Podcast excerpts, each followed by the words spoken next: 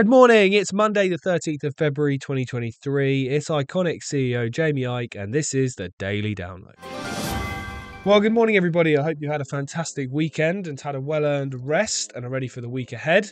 As you can tell by the sound of my voice, I very much am, and I'm feeling much better. So, thanks to everyone who messaged me for, uh, you know, with some well wishing last week.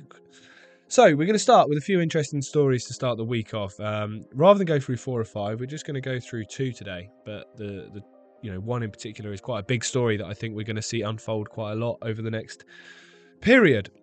Now, any of you that follow the mainstream media or follow news at least will have seen the stories that have been coming out of um, various different outlets the last few days to do with the US shooting down various objects in their airspace, whether it be a, a supposed Chinese spy balloon or now actual UFOs. Um, they shot down one over Montana yesterday, the fourth one that's been shot down this month alone in just 13 days. Now, that alone is pretty strange. It's something that doesn't happen every day. To follow on with that, another story is that the UK have now launched an investigation into UFOs over the US and in the US airspace. Now, I've thought for a long time, as have many, that there clearly is, you know, other life. There clearly is visitations. There clearly is unidentified flying objects. We've seen military personnel across the world, many of whom in the US, a lot who've actually been on mainstream television, like the Tucker Carlson show and so on, talk about the fact that things they've seen things on radar, they've seen things out of windows that can't be explained. You know, astronauts like Edgar Davis, who was on the Apollo missions, spoke about this as well. Things that they saw while out in space. We've seen military personnel, uh, ex Pentagon officials talk about it, uh, things that came up on radars and so on. But it was always dismissed. It was always very, you know, a tinfoil hat wearing conspiracy theorist subject. Yet, in the last few years, there's been a shift more towards accepting it. As I said a second ago, it's been on mainstream TV and it's been treated with respect. It's been given airtime. It's not been, these people haven't been invited on and shouted down. They've been invited on and listened to. And they're, rather than just inviting, you know, researchers, they're inviting people who would, in the eyes of the public, be credible people. They're military personnel. They're people that would have access to these radars. They're people that would understand how to decipher what they're seeing and, you know, could ex- they'll be able to overcome the fact, oh no, that's easily explainable. That's easily explainable. Well, these people are saying it's not, and they're supposedly people of these this experience that would be credible in saying this is not explainable. So why has there been that shift? Why are we seeing more stories about this? Why is it something that's gone from being a subject you would never talk about if you wanted to be taken seriously, to a subject that now all of a sudden you can? Well, my opinion is they're building us towards something. They're building us towards something. My dad has spoken for a long time about the need for a sorry, the, not the need, the, the want for a world army. That's what this establishment want. That's what this cult want. Now, at the moment, they struggle to justify that because there's so many fault lines between people. There's so many divisions between countries. There's so many geopolitical battles going on across the world that why would they, you know, how could they sales pitch a world army when the world seems so fragmented? Well, come up with a common enemy. Come up with an enemy that trumps every enemy that you already ever had before. And one that, no matter whether you're right, left, black, white, rich, poor, in the east, in the west, in Africa, in Asia, in Europe, this enemy is the same enemy. Then all of a sudden, the sales pitch for a world army becomes a lot easier to put together. And I personally think that the, that, that is a massive possibility that they're going to try and push us towards the world army. And the way they're going to justify that is by saying that there is a new threat and that there is an extraterrestrial threat uh, uh and not of this reality threat. Sounds far fetched, it sounds far out, but then again, you're on Ickonic, so you probably love that. But it's very feasible because if you look through history, this UFO arena, this research movement, has been there for a very, very long time and was always treated with disdain. It was always treated as if, you know, these people were crazy, they were idiots, they were mad professors. You know, the Area 51 raids and things like that were just, you know, these people were called crazy. They were given, you know, absolutely no respect by the mainstream, no airtime. They were wheeled out to laugh at.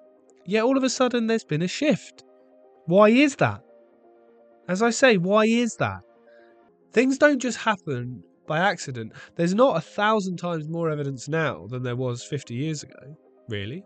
There might be some, but there's not a thousand times more. So why has the attitude changed so much when years ago there was lots of ed- evidence, there was photographs, there was accounts, there was um, witnesses, there was so many things that you could have talked about, but they weren't given any airtime. So why has that changed?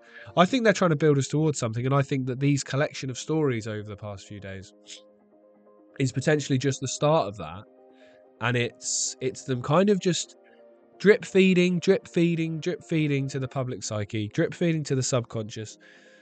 So when they come out with this full fledged, there's less of a kind of, whoa, that's crazy, no way, that's true. And there's more of a, well, you know, we, there has been a few odd things happening, hasn't there, in the last few years? And they can't really explain this, they can't really explain that. So maybe it's not so far fetched.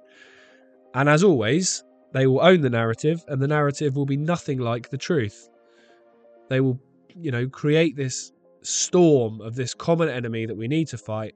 And as always, their answers will be more draconian measures, more impositions on your freedoms and civil liberties, and less things that benefit the people in their everyday lives, more things that benefit the cult and the establishment, more centralization of power, and a world army is a very, very dangerous thing that we should absolutely fight to not have.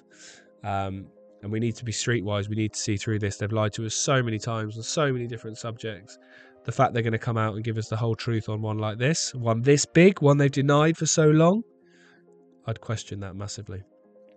So keep your eyes open for that. And what I'm trying to do here is just plant some seeds. So as these stories continue to come, which I believe they will in the next year, it feels like there's definitely some kind of uh, switch been pressed, and we're probably going to see a lot more of this um, you can you can look at them with that discerning mind, with that open eye of hang on, what are they trying to let me think here? What are they trying to make me believe? What what what the what does the system benefit? How does it benefit if I believe what it's telling me? That's what I'm trying to do here. Just plant some seeds.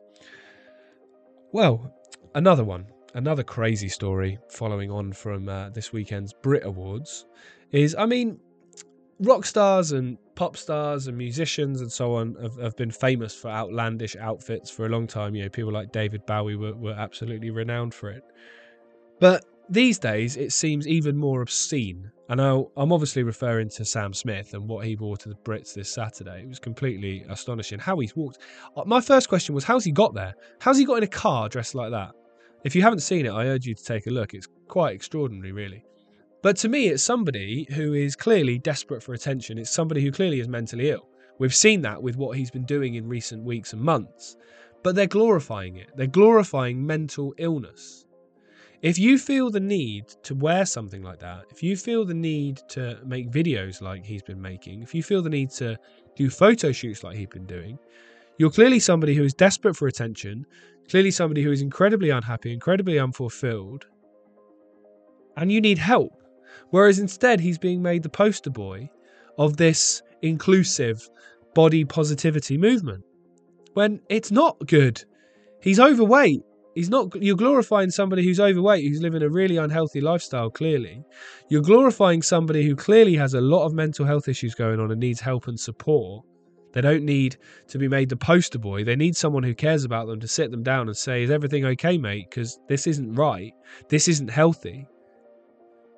And then you've got the more sinister side of it, which is that this is glorifying and sexualizing kids even more. As I said, I think I said this last week on, on one of these podcasts, is you might not be watching this as an adult thinking this is cool, this is great, but your kids might be. Your grandkids might be. Someone else's kids probably are. And that is such a dangerous precedent to be setting because the kids today are the adults of tomorrow.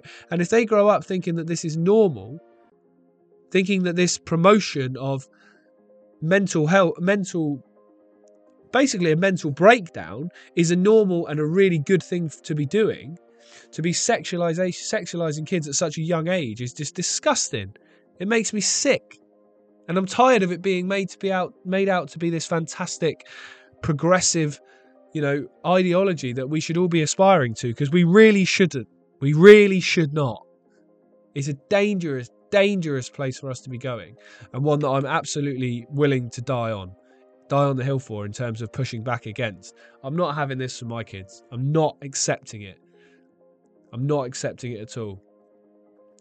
Uh, we need to protect our kids from this desperately, as well as many other things. But this is a massive one because you get them young, you keep them for life. And that is the motto of the system. And that is why the education system, that is why the entertainment industry, that is why all of these things have moved further and further and further on to sexualization of children. It's so dangerous, and I refuse to accept it. Now, to leave you with a final point today, this is today's inspirational quote from Vincent Peale. When you change your thoughts, remember, you also change your world. How appropriate that is to all 7 billion people across the planet. Everything starts with you.